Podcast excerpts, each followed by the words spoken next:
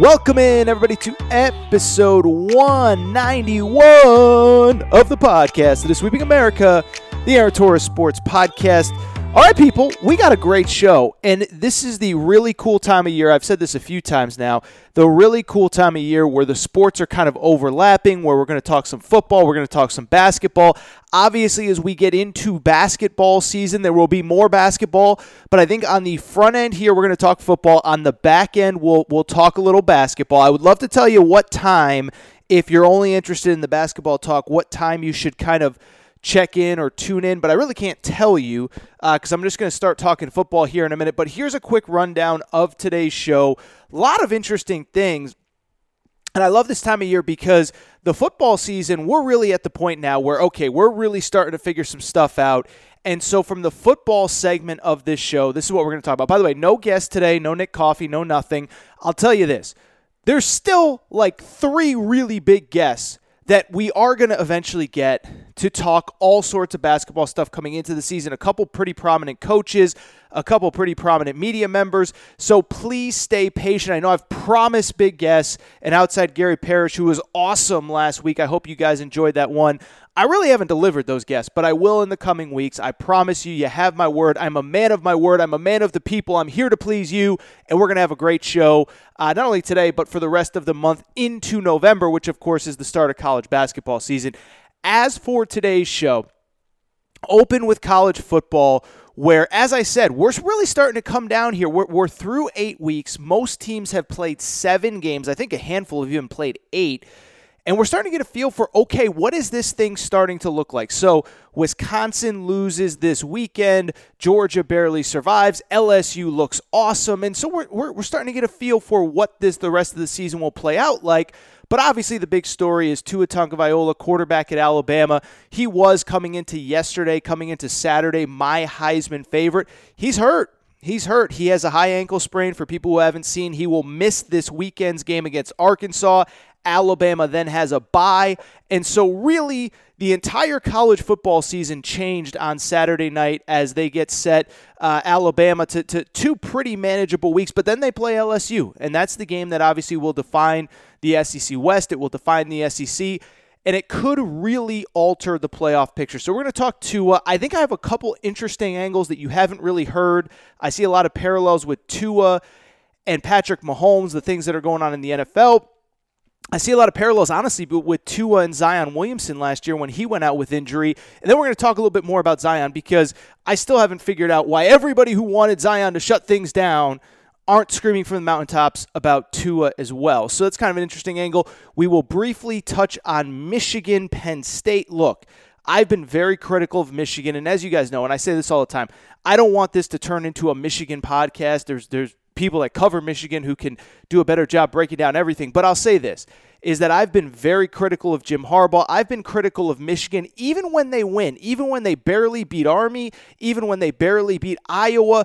I've been very critical when they win. So I think it's only fair that even though they lost on Saturday night to Penn State, I think I need to give them a little bit of credit because I thought they played well. I thought they played tough. And now the question becomes can they use that to build momentum in the second half of the year as they still have some really big games? They play Notre Dame this coming weekend. And of course, down the road, they will play Ohio State. So I'll talk Michigan.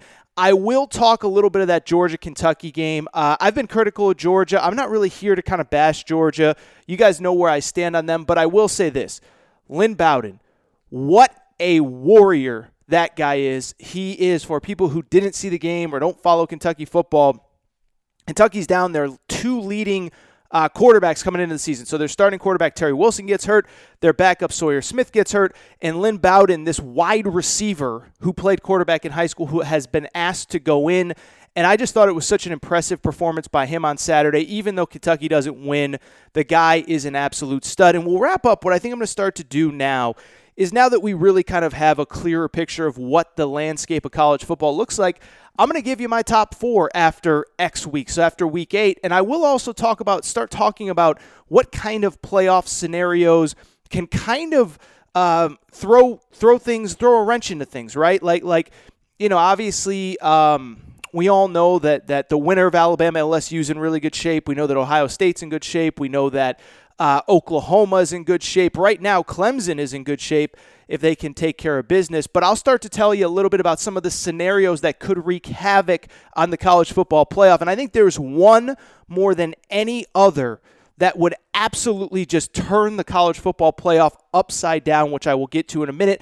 On the back end, I want to talk a little hoops. And I'll tell you this it's an interesting time of year because the season hasn't started yet but we're getting real information now. First of all, recruiting is picking up. I spent a lot of time on the last episode talking about Devin Askew, a five star point guard who has committed now to the University of Kentucky. His commitment was the day I released the last episode.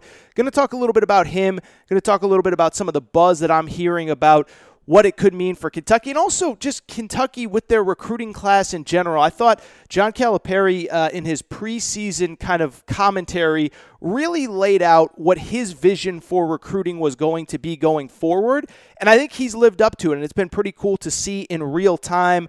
Uh, if you follow Kentucky, you know he had this kind of big speech where he said, you know, we're not going to be ahead on the table. We want to be in with kids. And if we feel like we're not in the mix, then we're not going to be afraid to kind of pull out of recruitments and things of that nature.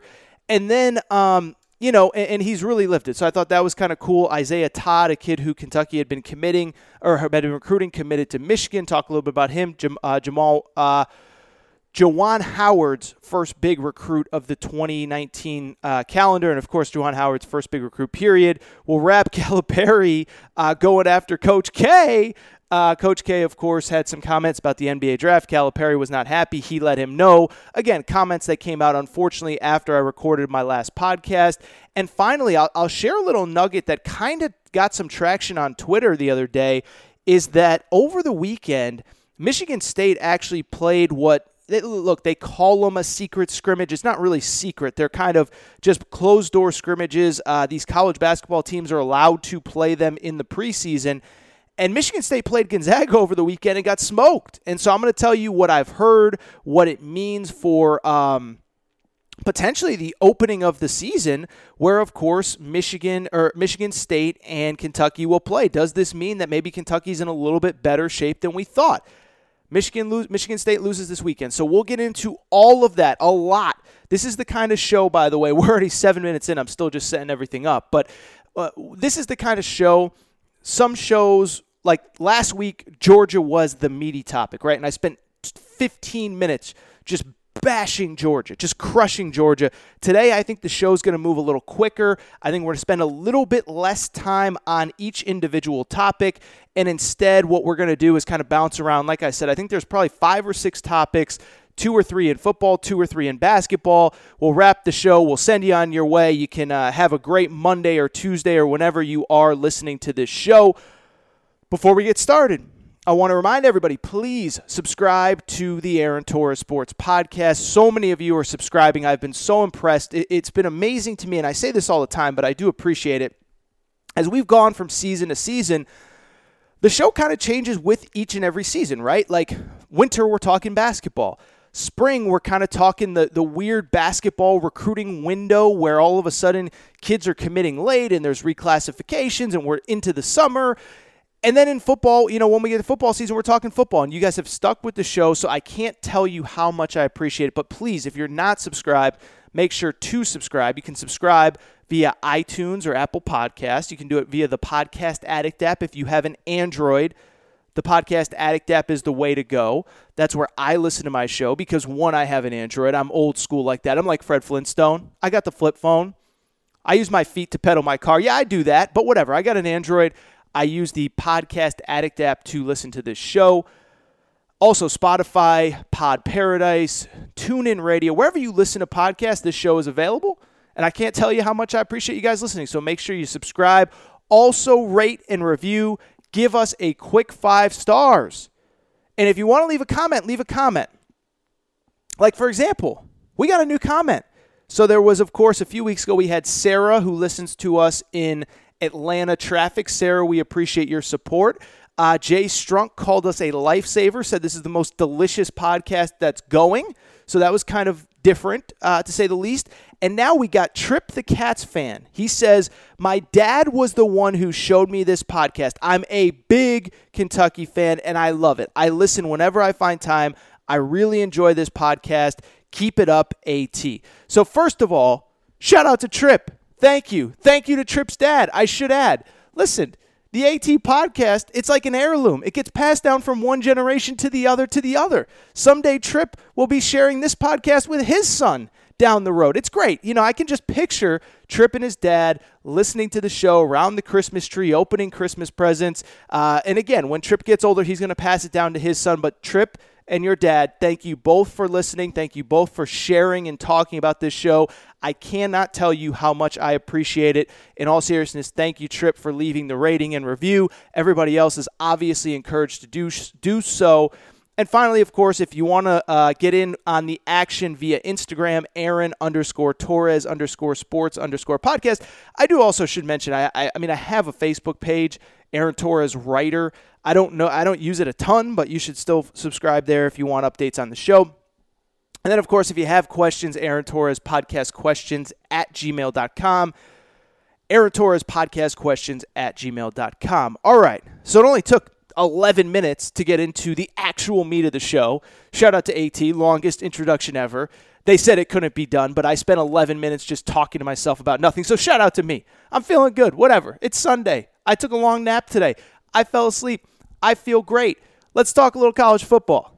All right. So the big story, obviously, it goes without saying, it's no secret it is Tua Tagovailoa. It is Alabama. And so for people who were out at a bar on Saturday or were doing whatever you do on Saturday night, if you didn't see it, Alabama was playing Tennessee uh, the third October, third uh, Saturday of every October. It's a big rivalry, and Alabama goes on to win. But the story was Alabama's up 21 to 10 in the third quarter, and Tua goes down with an injury. And not only did he go down with an injury, he went down on the field they brought him to the tent, and all of a sudden, he's in an ambulance headed to the hospital. And so it was this big freak out fest. I was actually doing my Fox Sports radio show when it happened, and it was incredible to kind of see because you didn't know what was happening, you didn't know what was going on. Now, thankfully, we got some reports out late Saturday night, early Sunday that it is a high ankle sprain. I mean, that's not a great thing, but from an injury perspective, it could be a lot worse. Tua did undergo a minor procedure, according to Nick Saban, and he will be able to play again, hopefully, in two or three weeks. Now, if you remember back to last year, this was the same injury that Tua suffered in the SEC championship game, which allowed Jalen Hurts to come in, which allowed Jalen Hurts to help lead Alabama to uh, an SEC championship. And obviously, it, by the way, one thing or another, it did actually lead to my take that Georgia is the biggest fraud in all of sports, that they're the Enron of college football, just a complete and total fraud. But that was the game, and that was the injury. Now, uh, it, it's the it's a different angle. It's the it's the other ankle, not angle, ankle so I guess that's kind of good because it's not a recurring injury. On the flip side, I think it might be kind of bad because, listen, I think we now have kind of a track record, and this was something we talked about on Fox Sports Radio on Saturday night.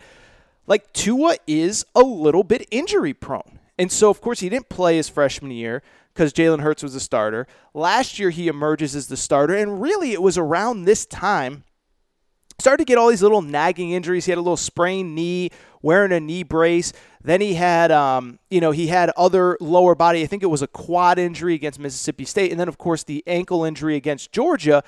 So I think one, I do think it's interesting, and it's something I'm sure Nick Coffey and I will talk about as we get closer to the NFL draft. Is that like we've all just penciled Tua in as the number one overall pick, and I do wonder if we now have like a little bit of a track record of like Tua has some trouble staying healthy here.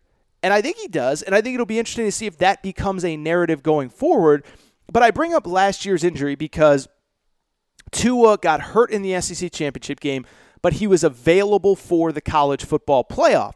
So if you're an Alabama fan that's listening, like that is the positive side. And if you're an Alabama fan listening, I'm sure you've been updating your phone and checking message boards to get details. You're not necessarily waiting on this show for updates, but I do think it's kind of interesting to note that based on the timetable from last year, he had about a month to recover before the Oklahoma game in the playoff, and he was fine once he got to the playoff. And in theory, you'd think that he should be okay for that LSU game in about three weeks from now. So for people who don't know Alabama's schedule, um, first of all, Alabama and LSU are currently number one and number two in the polls, at least the AP poll. So we're potentially looking at a number one, number two matchup in three weeks when they play. Alabama plays Arkansas this week at home. Arkansas is the worst team in the SEC. And Alabama is actually opened as a 35 point favorite, even though Tua will not play. And then Alabama gets a bye before that LSU game, and that LSU game is three weekends from now. So it, I believe it's the second weekend of October. I could be mistaken on that, uh, but it is three full weekends from now. So three weeks from this previous Saturday that happened. So for it is actually the 9th of uh, November. So it's technically the second Saturday of November. But I think to me, the big story here is one, first of all, is Tua going to play against LSU? And I think he will. Two, I think the bigger question, the more interesting question, at least in my opinion, is if even if he's not 100%, how much trouble is Bama in? Because this to me, I think is the bigger story. Like like there's little stories like how could it affect his draft stock? How could this happen? How could that happen? But I think the big story is, and I think people who watch college football every Saturday, and I'm obviously one of them. I do this show twice a week. I obviously host my radio show. I'm watching college football every Saturday. I don't think people who aren't college football diehards realize how important Tua is to the Alabama team. And I think we all just kind of think, oh, he's a cog in Nick Saban's machine, and you put in the next guy, and you this and you that, and you're fine. That's not really the case this year. And I think we saw it on Saturday night. Alabama was up 21 to 10 when Tua went out with the injury. They end up winning 35 to 13, and one of the touchdowns they scored was on a fumble recovery that they returned 100 yards for a touchdown. And so they basically had one offensive touchdown when Tua was out.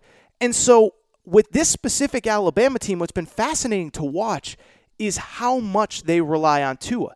This is not a vintage Alabama team where they play great defense and they have a great running game. And the quarterback, if the quarterback's good, that's cool. And if the quarterback's not good, that's cool too. That is not this Alabama team. As a matter of fact, like I looked it up and I was kind of shocked by the actual numbers behind this. I could not believe when I looked this up and I saw that Alabama, if you can believe this, so Tua's awesome, right? We all accept that Tua is fantastic. And what I don't think, like I said, people realize is the fact that just how much this team relies on him. And so Alabama in the SEC, they actually rank eighth in rushing yards, which is inconceivable. If you've watched Alabama through the years, it, they used to be old school, ground and pound, stuff the ball down your throat. We're going to win every game 14 7.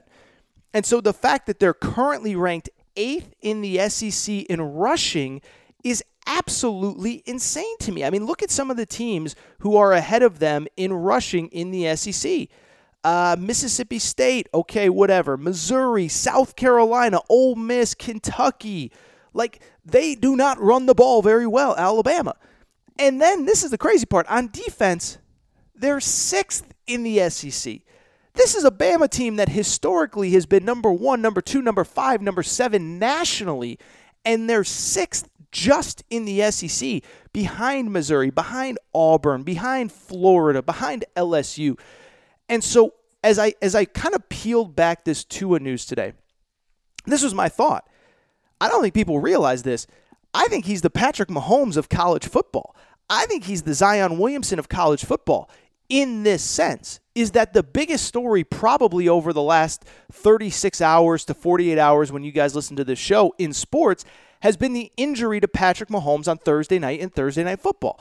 And I think what people realized when Patrick Mahomes went down was like, oh my God, this Chiefs offense is terrible without Patrick Mahomes. Like, like who cares if you have Travis Kelce? Who cares if you have Tyreek Hill? Who cares if you have LeSean McCoy? If you don't have the guy getting him the ball, it doesn't matter. And I think it's the same with Tua. I think we look at the Bama uniform, we look at Nick Saban, and we think, okay, this team runs the ball well and they play great defense, and Tua is just the latest. No, Tua is the team. And I think beyond the Patrick Mahomes comparison, I'll tell you this. You know what I actually think the great analogy for this is? And there's so many people who love college basketball listen to this show. I think this is very eerily similar to what happened at Duke last year with Zion Williamson, where Duke opens the year we all know what happened. They beat Kentucky. They beat a bunch of teams. I mean, they they crushed a lot of really good teams early in the season. And they're rolling through the season, and Zion Williamson gets hurt, and all of a sudden, Duke completely falls apart. And you realize, like, oh my God, this team completely relied on Zion Williamson. And all of a sudden, like, I think Coach K kind of stopped coaching, and I think RJ Barrett kind of hit cruise control, and I think Cam Reddish kind of hit cruise control. And it became obvious that they were like way too reliant on Zion. And so I think we're going to see the same thing with Alabama here over the next couple weeks. Is that I think people are going to realize, like, like I saw Arkansas was a 35 point favorite, and I understand Arkansas is the worst team in the SEC. They're actually the only team in the SEC right now that does not have a single SEC win. Even Mississippi State has a win. Even uh, Vandy just picked up their first win. Ar- Arkansas is still winless in the SEC. And so I bring that up because people are, like, well, it's Arkansas. They're going to kill Bama's. Gonna. It's like, I don't know, man. Bama really has some really big issues uh, that Tua covers up. And so this is going to be the fascinating thing to watch. And of course, again, this will be the fascinating thing going into three weeks from now against LSU because if LSU, I'm telling you guys right now, if you've watched LSU, LSU is the real deal. This isn't like an old school year or a year where, say, like Clemson, right? Like Clemson's just beating up bad teams because they're bad. And no, that's not a shot at Louisville. I had my my my I had a couple run-ins with Louisville fans this week because I made fun of that guy that paints his face like a bird. But whatever, neither here nor there. But like Clemson's just beating up on bad teams right now. LSU's like beating up on everybody, but some of the teams they're beating up on are really good. LSU has a win at Texas, who's a top 10 team. LSU has a win against Florida, who's a top 10 team. And if Tua's not 100% for that game, I think Bama's in real, real, real big trouble. And so I only bring that up because this is going to be the story over the next three weeks. Tua Watch is going to be a real thing because I just think we're going to sit there and we're going to have to wait and see how good this guy is. Is he at 100%? And then, of course, I think in the bigger picture, I think the fascinating thing becomes what if he isn't 100%? And what if Alabama loses to LSU? I mean, that to me, and I already tweeted this out, but I think it takes on even more of kind of a, a narrative. Uh, is this is imagine if let's just say LSU finishes undefeated, Oklahoma wins the Big 12, Ohio State wins the Big 10, and Clemson wins the ACC. Can't we already kind of see the narrative coming? I, I like I think we can. I think we're going to see a scenario every year we kind of have a debate like who's the la- who's the fourth team in the college football playoff? And last year it was like should georgia get in? Well no they shouldn't because they're a complete fraud but that's neither here nor there should georgia get in? Should oklahoma get in? Two years ago if you remember alabama didn't win the sec should they get in? They got in over ohio state which had two losses that year. One year it was ohio state against penn state. They were both from the big ten. Every year there's a controversy and i can already see the controversy brewing can you imagine if Alabama's only loss this season is to LSU without Tua Tagovailoa? LSU goes on to win the SEC championship. They would probably get the number one seed overall in the college football playoff. And then I think the debate would be like, I think it would be Bama with one loss when Tua wasn't playing versus Clemson with assuming they're undefeated, even with one loss, I think if it was one loss, I think it would actually favor Alabama. But it, Clemson with no good wins on their schedule because Clemson is going to have no good wins on their schedule. We're going to get into a little bit more of the playoff scenarios in a minute, but I only bring it up because I, I can already see it coming. The one loss loser of Bama LSU, especially, by the way, if Bama and, and Tua aren't 100%, against Clemson, who hasn't played anybody. That is going to be the narrative. I'm just telling you right now. It is October 20th as I record. It's October 21st as you listen. I'm telling you what's going to happen December 6th. I'm telling you the narrative going into the playoff is going to be one loss LSU Bama loser versus undefeated Clemson that hasn't played anybody. I'm just telling you right now it's going to happen. So keep an eye on that. And then with Tua, the bigger story, can he get healthy? Because I really think he is the Patrick Mahomes, the Zion Williamson of college football this year, and that I don't think people are going to realize how much that team relies on him until he's not there. And you just look up next week and you're like, oh my God, Bama can't run the ball. Bama doesn't play defense. Now it might not it might not affect them against Arkansas, but it will affect them against LSU if Tua isn't back at 100%. By the way, one more quick thought on Tua, because I had this thought. It didn't really take off the way I thought, but I did tweet it at Aaron underscore Torres. Is this I find it really interesting. Really interesting. About nine months ago, eight months ago in February, we had a big national debate. Zion Williamson, I don't know if you remember this, call me crazy, you might not. He hurt his knee against uh, North Carolina. His foot blew out of his shoe. And everyone in the media, not everybody, but like a lot of people in the media were like, oh, well, he should shut it down. I mean, he's going to be the number one pick. Well, well, why isn't he playing? Why would he play? Why would he ever come back? It doesn't make sense. And like at the time, you guys know how I handled that. I was like, well, these people are idiots. Ignore them. Because I just thought, like, look, you play basketball. Like, if you can play, like, he shouldn't play if he's not healthy enough to play. He's got a bright future ahead of him. But if you're healthy enough to play, like, you play. And so I bring up Zion because it was a dumb argument. But I will say, where are the same people that were saying that Zion Williamson had to shut things down? Why are those same people not saying that Tua should shut things down? Because if you are in that camp, if you do believe that Zion Williamson should shut things down, and I don't remember all the people, Scottie uh, Scottie Pippen was one, Jay Williams was one, and like Jay Williams, I, I don't think very highly of his basketball opinions. Like I don't think he thinks things through before he says them. Um, but like, where are those guys now? Because literally, first of all, just to be clear, I think it's really dumb the idea of shutting things down. If you're healthy enough to play, if you're competing for a championship, if you love playing at the college level, you should play because injuries can happen anywhere. But like those people that were like Zion needs to shut it down. Well, you realize Tua is literally the exact same situation, right? Like you realize that we have a situation where the projected number 1 pick probably about 60 65% of the way through the season gets hurt. Kind of a sketchy timetable nobody really knows. And really, he's done enough where he will be the number one pick if he never plays another down of college football. So if you thought that Zion didn't need to play college basketball, I would hope that like right now you'd be you'd be saying the same about Zion about Tua. Of course nobody is, and I'll tell you why. Because it was a completely dumb argument even when it happened. I mean, even when it happened, it was so stupid. And I think this shows the fact that no one had like the light bulb hasn't gone off. Well, hey, you know, I I I spent two weeks yelling and screaming that Zion should never play another minute of college basketball. Like, if you were screaming that, you should be screaming right now that Tua shouldn't be playing college football, but nobody is. And I think it shows two things.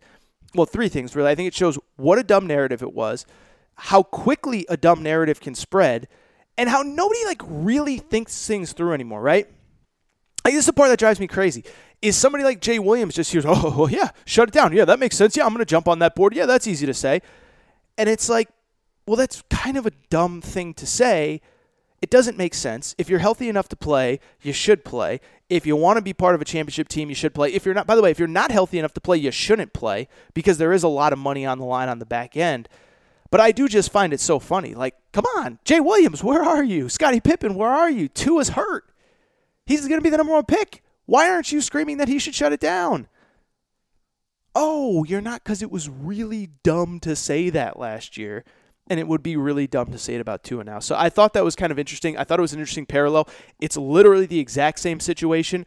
I think it also proves, by the way, that for some reason people have just just college basketball has just become this punching bag for everybody. And maybe it's because the culture of basketball is different.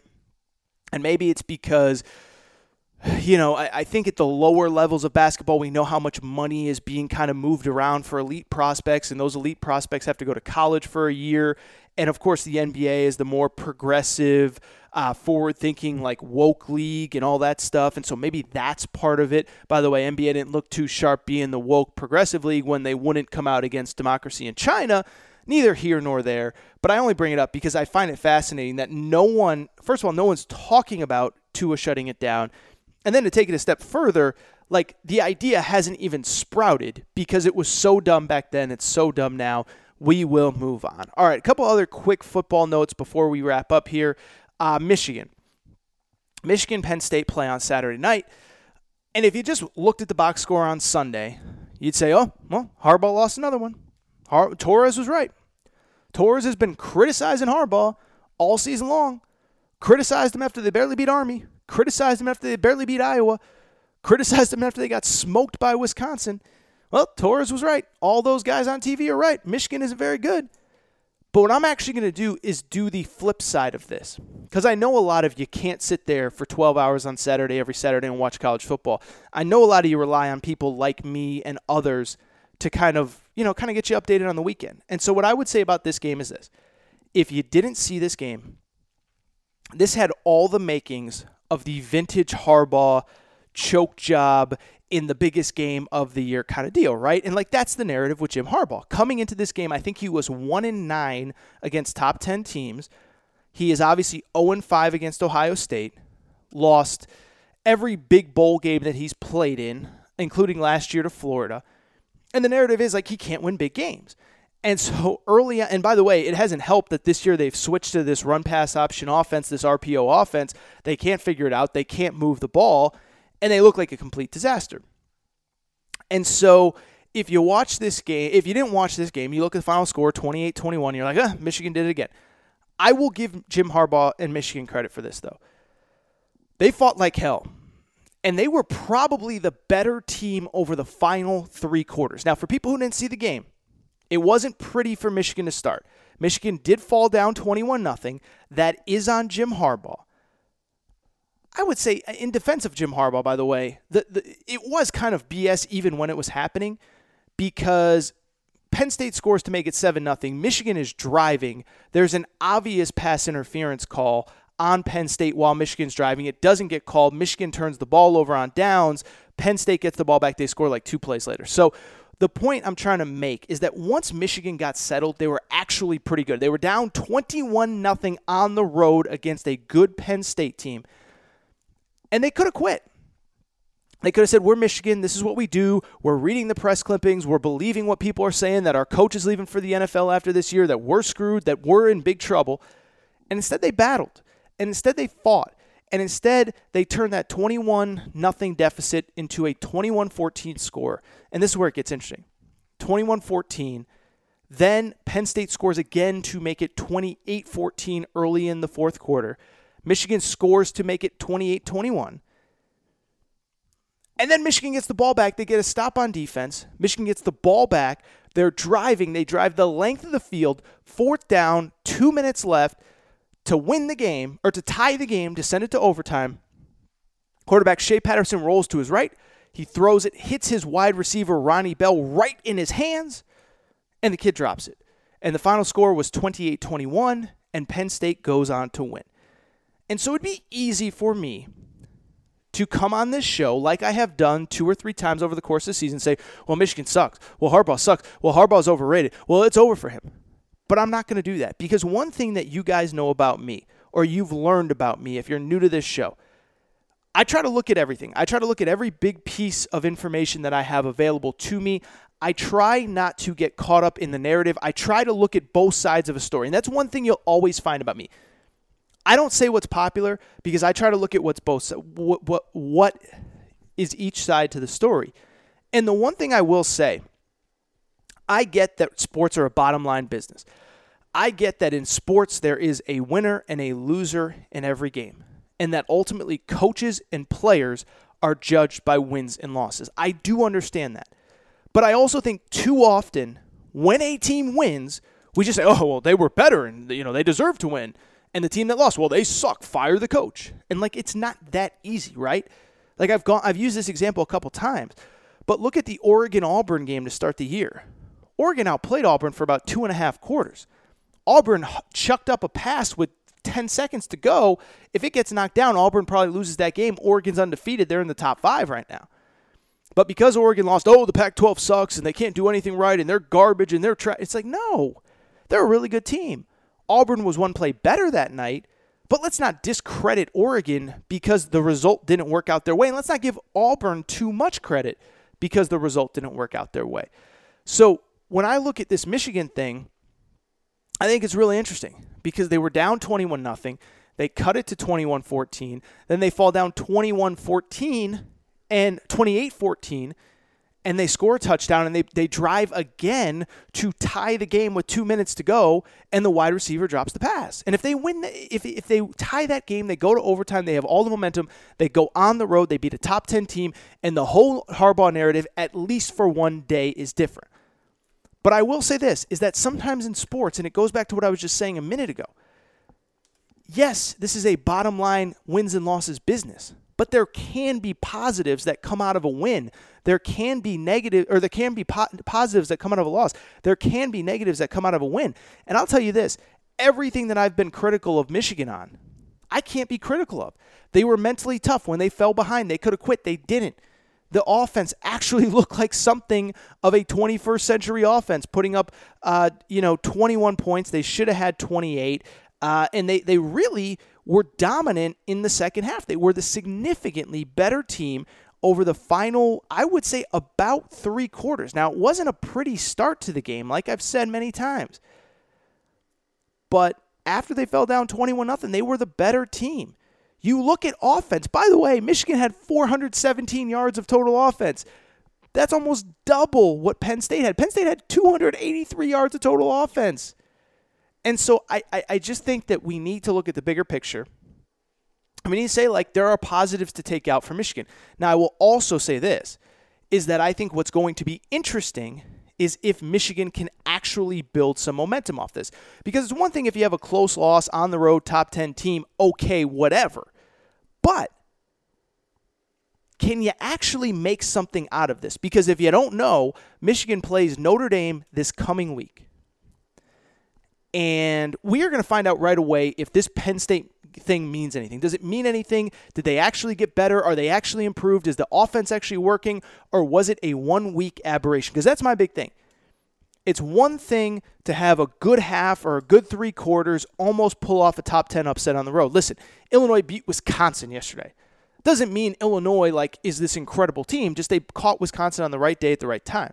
But Michigan now has a real chance to build momentum and to prove people wrong. They play Notre Dame at home this weekend. If they play like they did against Michigan or against Penn State in the final two and a half quarters, they're going to beat Notre Dame. Now, if they play like they did in the first 15 minutes or like they did against Wisconsin, they're going to get smoked. And so to me, this is fascinating. To me, it'll be interesting to see. And this is one of the bigger things going forward. Because let's say Michigan does get the win this weekend. And let's say they do pull off, I don't even know if it'd be an upset because I think they're considered a small favorite. Well, all of a sudden now, they got a manageable schedule down the stretch. They play Maryland, Michigan State, and, and Indiana before they play Ohio State. I don't believe that they will beat Ohio State. But look, if they go 9 and 3 and their only losses are to Ohio State, which might be the best team in the country, to Penn State on the road, and then an early loss to Wisconsin before they figured things out, I actually think there's momentum. I actually think there's a reason why Harbaugh would want to stick around and why the fan base would want him to stick around. But you lose to Notre Dame, all that disappears. So that is going to be one of the things that I talk about on Thursday's show, something to watch out for because that's going to be the story going into this weekend. Can Michigan actually build momentum off of this game? All right. Couple other quick notes, and we're going to get to basketball. Can't believe how much I've talked already. Uh, you know, I'm a monster. What can I say? This is what I do. Real quick, I did want to give a shout out. Lynn Bowden, University of Kentucky. So for people who didn't see the game, and I know a lot of you did, um, Georgia hosted Kentucky this weekend like South Carolina, Florida, like a lot of the NFL games on Sunday, the San Francisco 49ers at the Washington Redskins, this thing was played in a freaking monsoon, okay? Uh, uh, Georgia did not run a play in their in Kentucky territory, which means they didn't get the ball past the 50 yard line until the third quarter. Kentucky didn't have any passing yardage until late in the fourth quarter because the bottom line was the playing conditions were just terrible. Terrible. And if you think I'm going to crush Georgia, this isn't where I'm going to crush Georgia. Listen, I, I think Georgia's still a fraud. I think they're at best the third best team in the SEC behind a healthy Alabama and LSU. I think Florida actually might be better. Um, but I'm not going to crush Georgia. Like they won the game. I thought they actually showed a little bit of toughness late. They they forced a couple turnovers.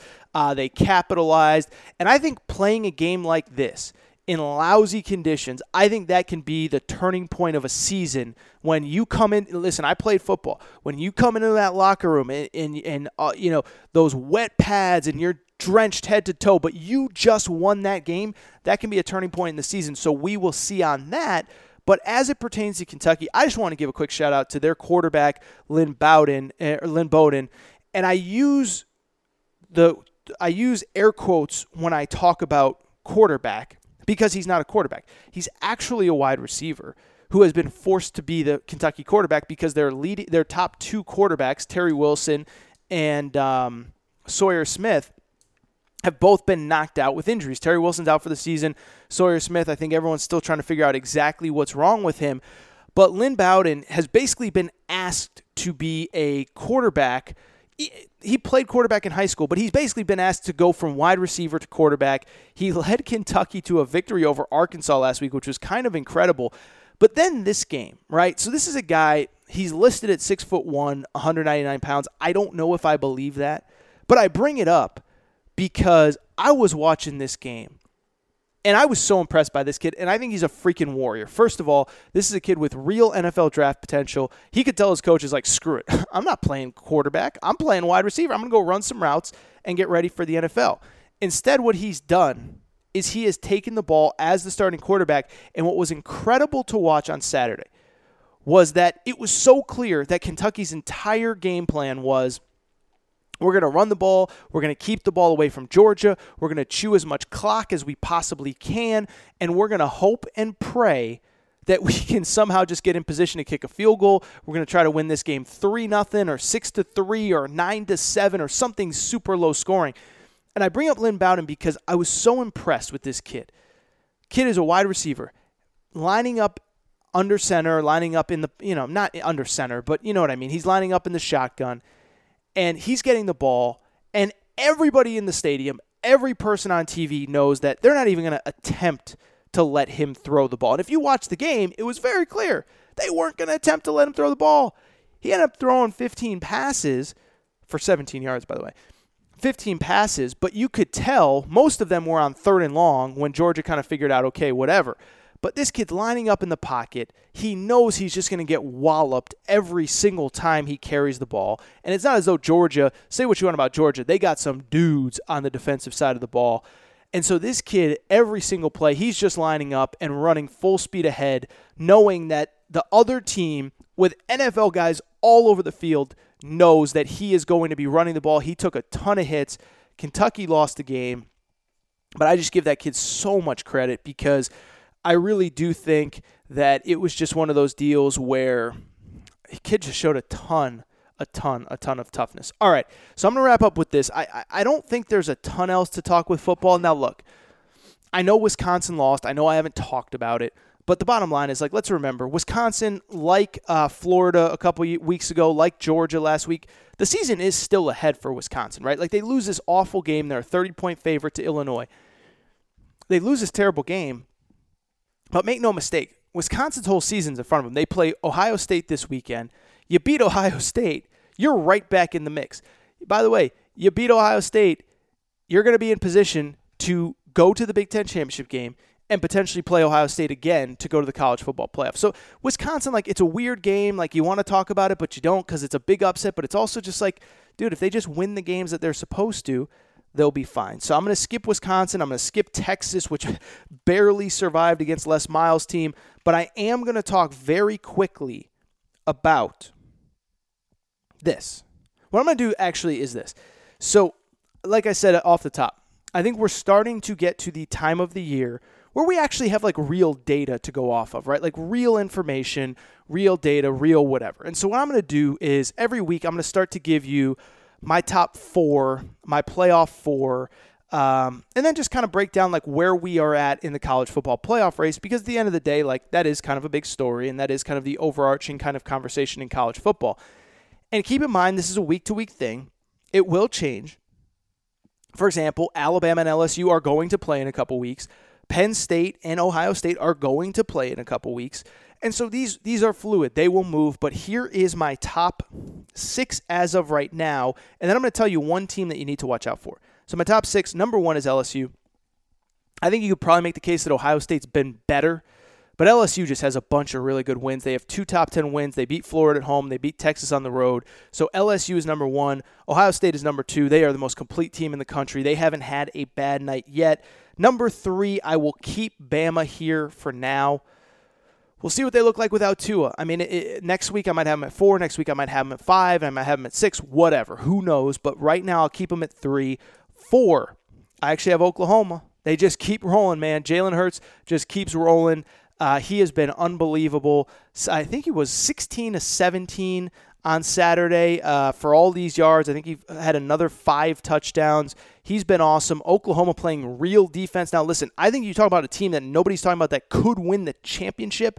I do think it's Oklahoma. They steamroll West Virginia. Number five, I don't have Clemson. I actually have Penn State. Listen, you beat Michigan at home. You beat Iowa on the road. Those are two better wins than Clemson's going to have. And I do have Clemson at number six. Now, I'll tell you this. Everybody in college football, you, you, and I kind of mentioned this off the top, and we're going to get to basketball in a minute, I promise, is everybody says they love chaos in college football, right? Well, if you love chaos, this is the scenario you want. The scenario, first of all, let's let's talk about the scenario you don't want, okay? Because right now in the power conferences, there's basically six undefeated teams. Two in the SEC, LSU and Bama, two in the Big 10, Ohio State and Penn State, one in the Big 12, which is Oklahoma, and one in the ACC, which is Clemson. What you don't want if you if you like chaos, if you like nice clean things, you want two plus two equals four, then you want Clemson to win out because you can say whatever you want about how bad Clemson's schedule is. If Clemson finishes undefeated as the reigning national champion, they will get into the playoff. And then it just becomes a matter of who is it? Is it the is it the uh, it's it's probably an undefeated SEC champ, either Alabama, LSU, that winner. Whoever wins Ohio State, Penn State's going to have the advantage to go to the Big Ten. Oklahoma in the Big 12 seems to be the prohibitive favorite. And so I bring all this up because if you don't like chaos, then Clemson is the one that you want to win out. If you like a little, if you like a little something, something, you like a little something strong in your drink, you want Clemson to lose because I think Clemson losing is the key that unlocks insanity in college football and in the college football playoff. And what I mean by that is this if Clemson loses, just look at their schedule. They basically don't play anybody this year. Their best win is against Texas A&M, which already has 3 losses. The ACC is terrible. Everybody in the ACC except Clemson already has at least one loss, and outside of Clemson, there's only one team and that's Wake Forest which has only one loss. So everybody except for Clemson and Wake Forest of all teams has at least two losses. I think Clemson is looking at a situation where their best wins, realistically, are probably against Texas A&M, are probably against South Carolina, teams like that, which are middle of the pack SEC teams. You want Clemson to lose a game because that opens that's the key to everything. Like I was just saying a second ago, Clemson loses a game. Now all of a sudden, think about all the options. You of course can have Clemson in as a one-loss ACC champ. You could have potentially two Big Ten teams. So, say Ohio State wins out, they beat everybody. The only team that they don't, or uh, and, and that includes Penn State. Penn State finishes 11 and one. Their only loss is to Ohio State. Makes Penn State an interesting team for a college football playoff discussion, and I don't think there's any debate that Penn State would have a better resume than a one-loss Clemson team. It opens up the door, as I mentioned earlier, for a one-loss SEC team. So Alabama loses to LSU without Tua. Now all of a sudden, you're talking about LSU or Alabama, Alabama getting in over Clemson as the second SEC team. And I'd also say this Clemson losing is the key to the Pac 12 getting back. Oh, remember the Pac 12? Remember those schools that play on the West Coast? Remember those guys? And how everybody gave up on the entire Pac 12 the second the season started because Oregon lost to Auburn in Atlanta, in or I think it was actually Dallas, what was basically an Auburn home game. Well, don't look now. That Oregon team is actually pretty good. That Oregon team just went on the road. They won at Washington. They're currently sitting at 6 and 1 overall. They got some nice wins. They beat Cal, who was ranked in the top 25. They beat Washington, who I just mentioned a few minutes ago uh, is a really good team. They play Washington State this weekend. They play at USC. They're going to have a better resume than Clemson if both teams finish with one loss. Now, the question would become with Oregon specifically. You lost to Auburn. And if LSU and Alabama are both, uh, you know, if one of them wins the SEC and one of them finishes with one loss, that would mean that they both beat Auburn. And so it would be hard to justify putting Oregon in if they lost to Auburn when LSU and Alabama both beat them. I'm just saying, though, I'm just saying they are not out of the playoff mix. I think Oregon is very much a threat. By the way, credit to them. They're playing really good defense. They're they're playing uh, sound football, and I, am just saying I don't think they're done yet. In theory, by the way, in the Pac-12, Utah also uh, six and one overall. They're still in the mix, but I don't think they're really in the mix. But I'm telling you, if you want chaos, Clemson is the key to it all. They lose one game. It opens up the very realistic scenario that you could get two SEC teams, two Big Ten teams, or the Pac 12. All right, I do want to switch to a little basketball before we switch up, uh, or before we wrap up today's show. A lot, frankly, kind of happened since since we last spoke, and I, I spent a big chunk of last show talking about Devin Askew, five-star point guard from Southern California, probably about two hours from where I live uh, in Los Angeles, and he was set to commit to Kentucky in the class of 2021, and he did that. And so I, am not going to rehash. If you want to kind of hear just kind of kind of my overall take on Devin Askew, uh, you go back and listen to the last episode. But my big picture takeaway is this: I I would say with almost full certainty everything that I've heard, everything that's been reported by the recruiting guys, Corey Evans, Evan Daniels, is that Devin Askew will eventually end up in the class of 2020. I think this kind of seals Kentucky potentially having the number one class when you add in Devin Askew, who's going to be a top 15 uh, player in that class with BJ Boston, with Terrence Clarke, and then with two other players. And so I'm not going to spend a ton of time on this, but I do think he ends up in 2020. I do think, even though we've seen some reports to the contrary, that this probably removes Kentucky as a realistic spot for Cade Cunningham, the number two player in America. For people who don't aren't familiar with Cade Cunningham's game, one you should because I talked about it on the last episode. But two, um, he's a big kid, about six six six seven, but he's a guard. He's a point guard. He's a guy you can run the offense through. He's kind of a new age player that even at six six six seven is a guy who can handle the ball, who can distribute, and he is a phenomenal player. By the way, one thing I will say, guys, and you know this I don't buy the hype on a lot of these guys. If you listen to this show, never bought the hype on Mo Bamba two years ago. Never bought the hype on Markelle Fultz back in the day. Never bought the hype on a couple other guys. I did buy the hype on De'Aaron Fox. I did buy the hype on, I will say, I did buy the hype on Lonzo Ball. I'm not selling my Lonzo Ball stock yet. Um, but there's a lot of guys I don't buy hype on. Cade Cunningham, I buy the hype. He is the real deal. Uh, I've seen him in a couple All American kind of camp settings. And even in that setting, he stands out above everybody else. But as most of you know, uh, he is, of course, the younger brother of an Oklahoma State assistant coach. And so all signs point towards him going to Oklahoma State. After his official visit to Kentucky two weeks ago, there was buzz that Kentucky had picked up a lot of ground. Evan Daniels actually reported that Cade Cunningham, uh, or Evan Daniels put in Cade Cunningham as his crystal ball prediction but I do think now that Devin Askew is official, eventually he's going to change the class to 2020, and I think this changes the mood for Cade Cunningham. But I will say in the bigger picture, I did want to talk about this. And, and again, if you want to kind of just know what I think about Devin Askew and how he fits into Kentucky and all that stuff, last episode is the one that you want to listen to. But now that he is at Kentucky, I will say this is that I do think that he is a guy that is, or, or excuse me, excuse me, I'm, I'm getting sidetracked here. Just got a text, whatever. Okay, let me backtrack. So I talked about Devin Askew last week. This is what I want to talk about in the bigger picture. I have been really impressed by Kentucky, their recruiting philosophy, and how they have approached this recruiting class. I actually wrote a big story about it on Kentucky Sports Radio. If you want to follow it there, if you want to read it there, you can do so. I, I, it published on Friday after Devin Askew committed.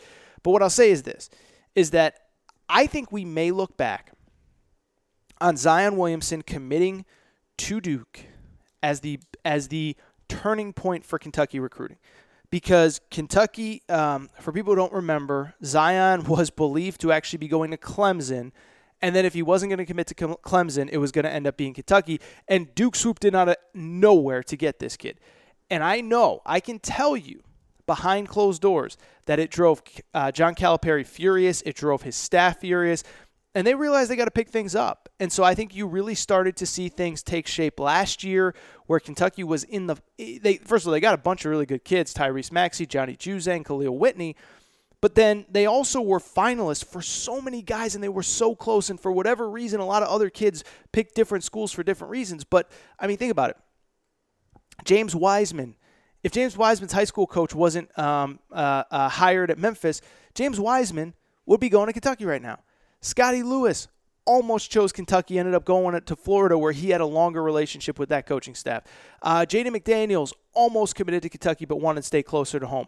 Oscar Tshiebwe, who is at West Virginia now, almost committed to Kentucky, wanted to stay closer to the people that he knew uh, at West Virginia. So Kentucky was already right on the cusp. And then I think this year it just blew up, where I think they've done so many things right since that Zion Williamson fiasco a few years ago. And what I mean by that is this is I think what they're doing is they're getting out there earlier. They're establishing relationships earlier. They realize that they can't just show up during the middle of a kid's junior year in a Kentucky polo and expect to get in the mix. Now, some kids you can't, but there's a lot of kids that you got to start building that relationship earlier.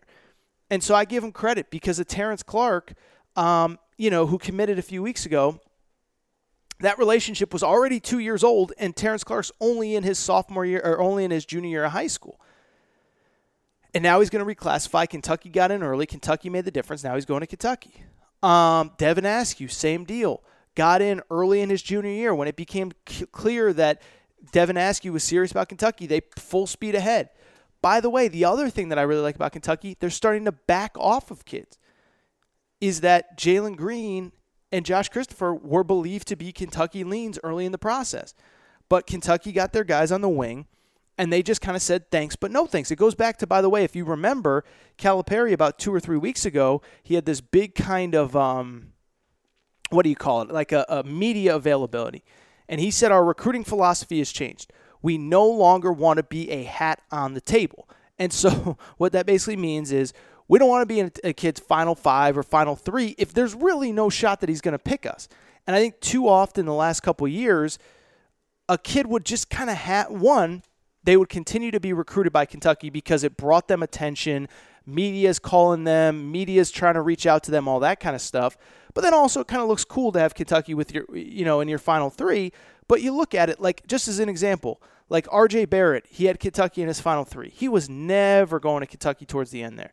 Um, you know, there are other guys. Marvin Bagley, I think, had Kentucky in his final five. I think his final three was Duke, USC, and UCLA, but he wasn't going to Kentucky. And so I think Calipari said, like, look, we're not going to be a hat on the table. We're going to go after the kids we want. We're going to be super aggressive. If we get them, great. We're not going to get every one of them, but we're not just going to be a team that a kid puts the hat on the table when he's not going to pick us. And so what they've done, they've been aggressive. They've gotten the guys that they've wanted. The guys that I've mentioned, they have five top 50 recruits, three top 15 recruits when Devin Askew eventually does recommit. And then on the flip side, they're kind of just saying thanks, but no thanks to kids. And so I mentioned Jalen Green and Josh Christopher a few months ago were considered to be Kentucky leans. Kentucky fills their spots at the swing position, the the the the the swing position, the wing position, whatever you want to call it, swingman, wing, whatever. And they just said, guys, like we're done. Like, we appreciate your time, but we don't want to be disrespectful. We are no longer recruiting you. Your scholarship is no longer available. Please take us off your final list. So, Jalen Green, as I discussed with Gary Parrish a few days ago, down to Oregon and Memphis and maybe USC or maybe UCLA. Um, Josh Christopher, he's going to go wherever. Kentucky's like, we don't want to do with this. So I just give them so much credit because I think that they have really refined their recruiting approach. I think they've done a really good job of getting in early with kids, identifying kids early, and deciding who's serious about us and who's not, and putting their resources towards those kids. And now you look at it, they got five kids committed already, and it's not even Halloween, which means that by the end of the fall signing period, their class is basically going to be done. And then if somebody blows up like Tyler Herro did last year or Shai Gilgeous-Alexander the year before, they can go out and fill a hole later, maybe get another big man later if they want to. but they don't have to reach in recruiting or they're not scrambling at the last minute. So I just give them a ton of credit. That was kind of the bigger overarching takeaway with Devin Askew and everything that happened there. I did want to hit on two other topics. By the way, I should mention one of the kids that Kentucky backed off on, Isaiah Todd, actually committed to Michigan over the course of the week. I'll be honest with you, I've seen Isaiah Todd a ton. Credit to Michigan because Juwan Howard, I think Juwan Howard's really kind of changed the way that Michigan is going to recruit. Uh, John Beilein very much recruited guys that fit his system, fit what he wanted to do. He wasn't a guy that chased star ranking. He wasn't to, to use to use a kid's term. He wasn't a guy that chased clout. He doesn't care about clout. He cared about getting kids that fit his system. Uh, but Juwan Howard wants kind of superstar players. Juwan Howard wants to bring back that Fab Five era of flash and of glamour and of you know the spotlight on Michigan, and so they get Isaiah Todd. I'll say this, and I'm not criticizing him. I but I told you a minute ago, I don't hype up a kid that I don't believe is a difference maker. And I never bought Isaiah Todd. And I know for a long time Kentucky was in very good shape with him. North Carolina was in very good shape with him. Um, and he was getting a lot of buzz. Like I said, you know, all the great recruiting writers that cover Kentucky, that cover North Carolina were calling him. I know my buddy Jack Pilgrim liked him. I've never been sold on Isaiah Todd. I don't think he's a winning basketball player. I think he's probably the most skilled big man in this class.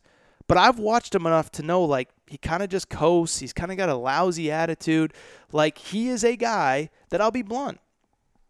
I wouldn't recruit. And I'm not criticizing him. I'm just saying like he's not my kind of guy. Like um, you know, I've seen him take plays off and I've seen him have good nights and bad nights. I've seen him play great, by the way, where you just say, oh my goodness, this kid's incredible. But I've also seen him have bad nights too. So he's going to uh, Michigan. I give Michigan credit because I think he's the kind of guy that they wanted, they got. Now they can start building their recruiting class. But I don't think the programs that didn't get that kid are going to miss him. All right, two other quick notes. One, I want to give John Calipari another shout out because he crushed Coach K the other day at SEC Media Day. So um, I didn't even see this story till like two or three days later, but it was fascinating to me. I thought it was really funny, so I want to hit on it really quick.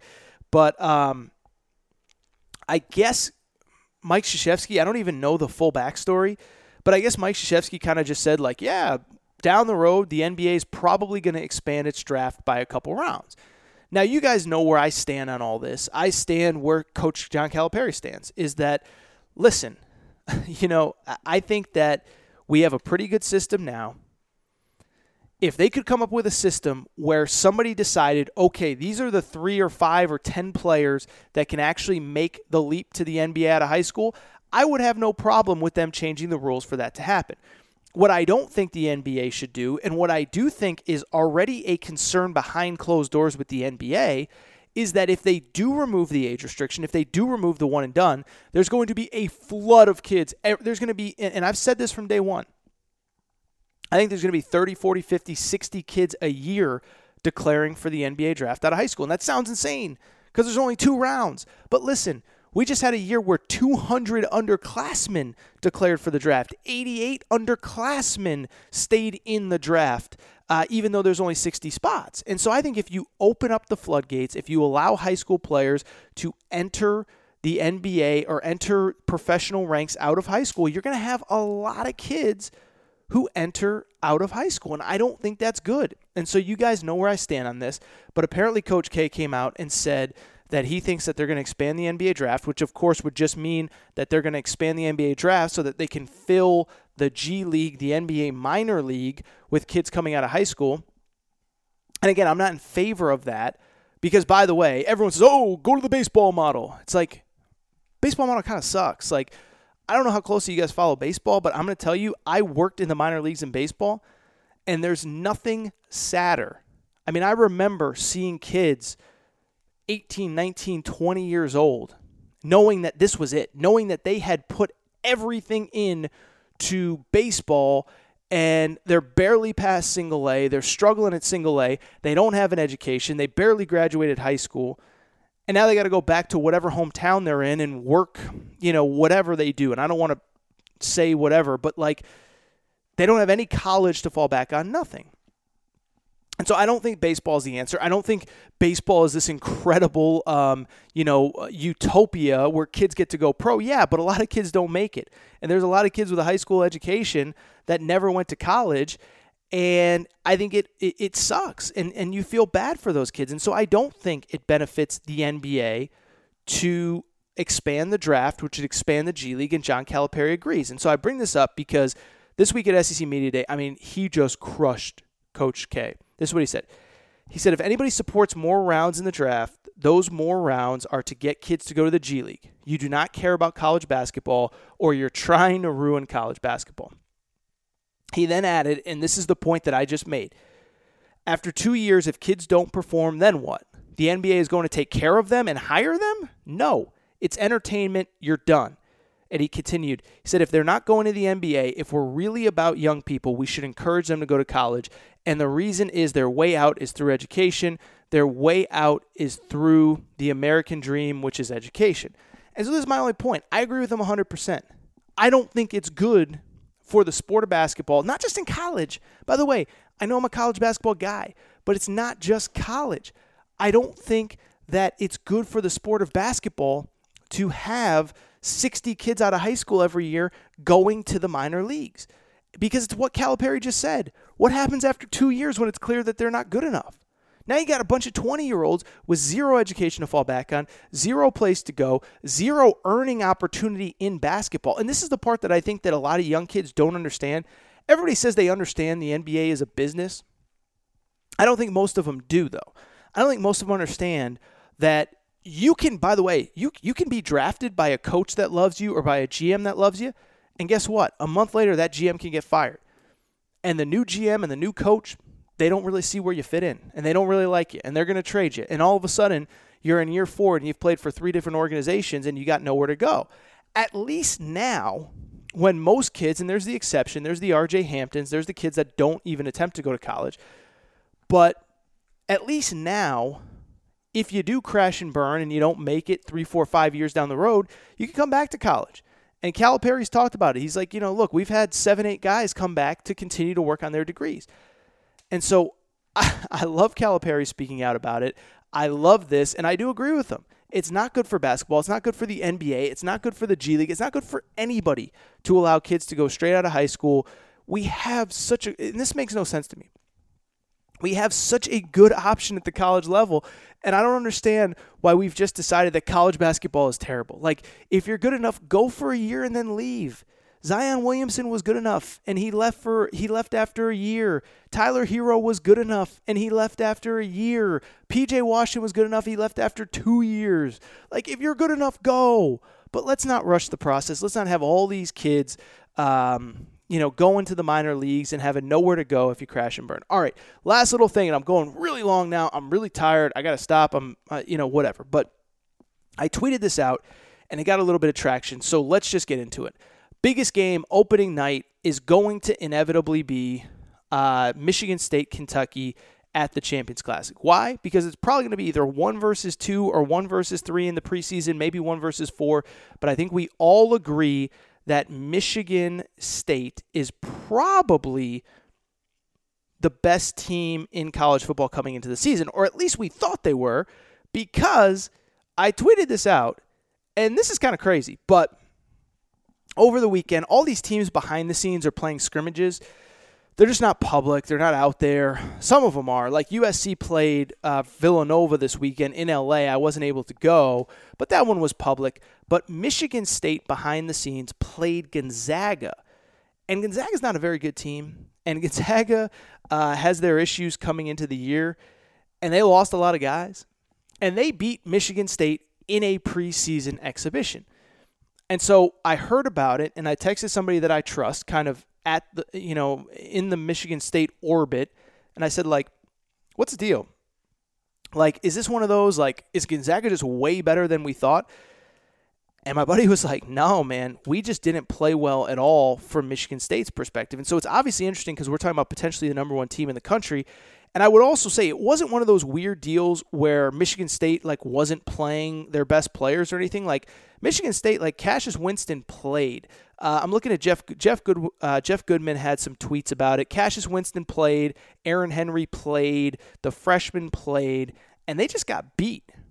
And so I'll tell you this: what I was told was that Tom Izzo really lit into his guys after this game because he knows that they got a long way to go. So I don't know what to make of it. I don't know if if Michigan State is way behind schedule or they caught Gonzaga on a bad day. But what I was told was Gonzaga isn't this juggernaut be all end all team.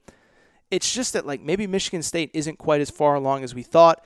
Curious to see how it affects opening night. That doesn't mean that I'm guaranteeing a Kentucky victory or anything like that. I'm just saying maybe Kentucky isn't quite as far along, or maybe Michigan State, excuse me, isn't quite as far along as we thought they were. All right. I've gone on for way too long here. I want to thank everybody for listening to the Aaron Torres Sports Podcast. I'm going to wrap up right now.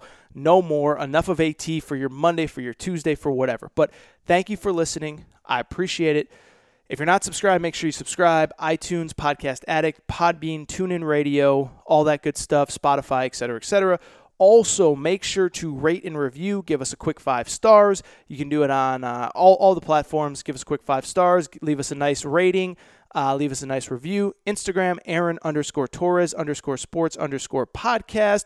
Also, if you have any questions, Aaron Torres podcast questions at gmail.com. Aaron Torres podcast questions at gmail.com. Thank you for listening. Shout out to my man Torrent Craig, and uh, we will be back soon.